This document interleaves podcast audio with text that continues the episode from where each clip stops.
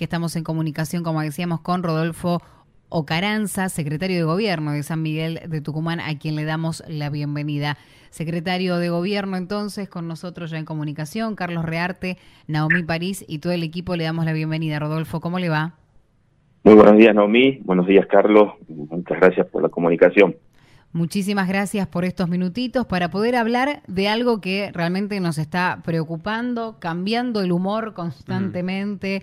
Siempre está esta amenaza, ¿no? Constante ya hace algún tiempo y ahora ya también en vilo, viendo a ver qué es lo que sigue después de hoy eh, con respecto a lo que sucede con el transporte, el paro y aparentemente hay una medida que se podría tomar que tiene que ver con multar, ¿es así?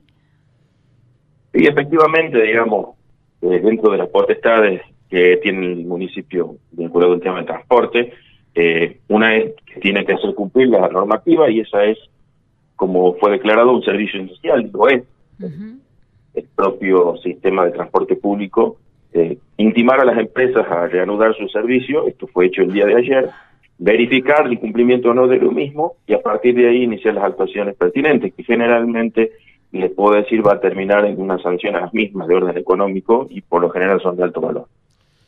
¿Y, lo, y Rodolfo, ¿lo van a llevar adelante a la, a la multa de las empresas? Sí, por supuesto, esta siempre eh, eh, tiene distinta graduación según la historia propia de cada empresa en cuanto a cumplimientos o incumplimientos. Hay que esperar, por supuesto, todo esto demanda un proceso administrativo. La Constitución garantiza debido proceso legal. Ellos tendrán que hacer su descargo, pero vamos a llevar adelante y vamos a continuar con toda la vía sancionatoria porque, eh, como bien decían, ¿no? Esto trastorna todo, Ayer, entre otras cosas, además de ver información hoy que está muy afectado el comercio, que a duras penas viene recuperándose, tampoco hubo clases en las escuelas municipales de modo presencial, lo hubo de modo virtual, pero esto no es lo mismo, de, lo aprendimos en pandemia, ¿no? que nada puede reemplazar la presencialidad, y en ese sentido, este paro que yo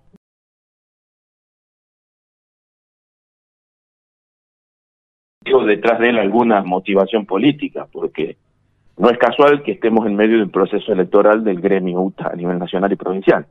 Y esto ha surgido de manera intempestiva con paro directamente de 48 horas y con amenaza de extenderlos a tres días durante la semana que viene. Entonces, este, creo yo de que hay que actuar en consecuencia. Es lógico el, el enojo de, del gobernador Jaldo, porque eh, los esfuerzos que se hacen son para que haya servicio y no para que no haya, y esto va a seguir siendo así, lamentablemente, hasta que no se resuelva definitivamente las asimetrías que hay con la distribución de subsidios a nivel nacional.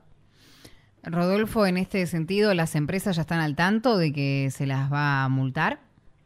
Por supuesto, porque lo primero que se hace, como comentaba Naomi, es notificarlas, exigirles la prestación de servicio y verificar si se cumple o no con esta medida. Eh, seguro que ya están al tanto porque la notificación se hace inmediatamente el mismo día de, ayer. Se Mm. Bien, ¿y la respuesta llegó? ¿Hicieron No, la respuesta algo? todo tiene un plazo que está fijado por el procedimiento administrativo, ¿no? Hay un plazo que está fijado en algunos días, generalmente se responden, esto estimo que será en el curso de la semana próxima y de ahí se continúan con, con las actuaciones, que como les digo, derivan en sanciones. Bien, ¿y la sanción tiene que ver por el costo del dinero por algún tema de, combustible? ¿Cómo, ¿Cómo se sanciona? No, eh, no las, sanciones, las sanciones se fijan por la autoridad en base, como les decía, a eh, diversos eh, eh, criterios, entre ellos ah, el cumplimiento o incumplimiento reiterado, y está fijado en el caso del municipio de San Miguel de Tucumán, se fija en lo que se llama ciudadanos. Esto es una unidad de valor que fija la ordenanza tarifaria municipal y para que igual que si fuese el combustible, se actualiza, digamos, cada, cada tanto tiempo. Bien, bien.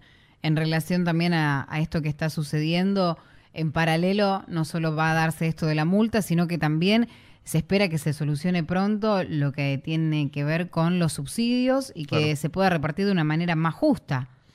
Totalmente. Este, en este sentido, eh, dos cuestiones, digamos. Yo vi que se amenazó, digamos, con la retención de subsidios o la disminución de subsidios, esto difícilmente sea una solución, lamentablemente, eh, porque eh, también es irracional el pedido que hicieron las autoridades de las empresas de transporte, un incremento entró hace unos días al Consejo Deliberante de, una suma realmente descomunal, a llevarle cerca de 200 pesos. Pero también esto tiene que corregirse desde, desde una ley de la Nación. En este sentido, el 22 de abril pasado, la senadora Beatriz Ávila presentó un proyecto de boleto federal que se llame de distribución equitativa de los fondos del subsidio del transporte nacional. No puede ser que la región más rica del país pague la mitad de pasajes de transporte que lo que paga en nuestro norte, que es la región más pobre de la Argentina. Y en esto lo, hago partícipe a todas las ciudades que forman nuestra región y que se ven perjudicadas por una simetría total donde el centralismo se hace una vez más presente en este país. Mm.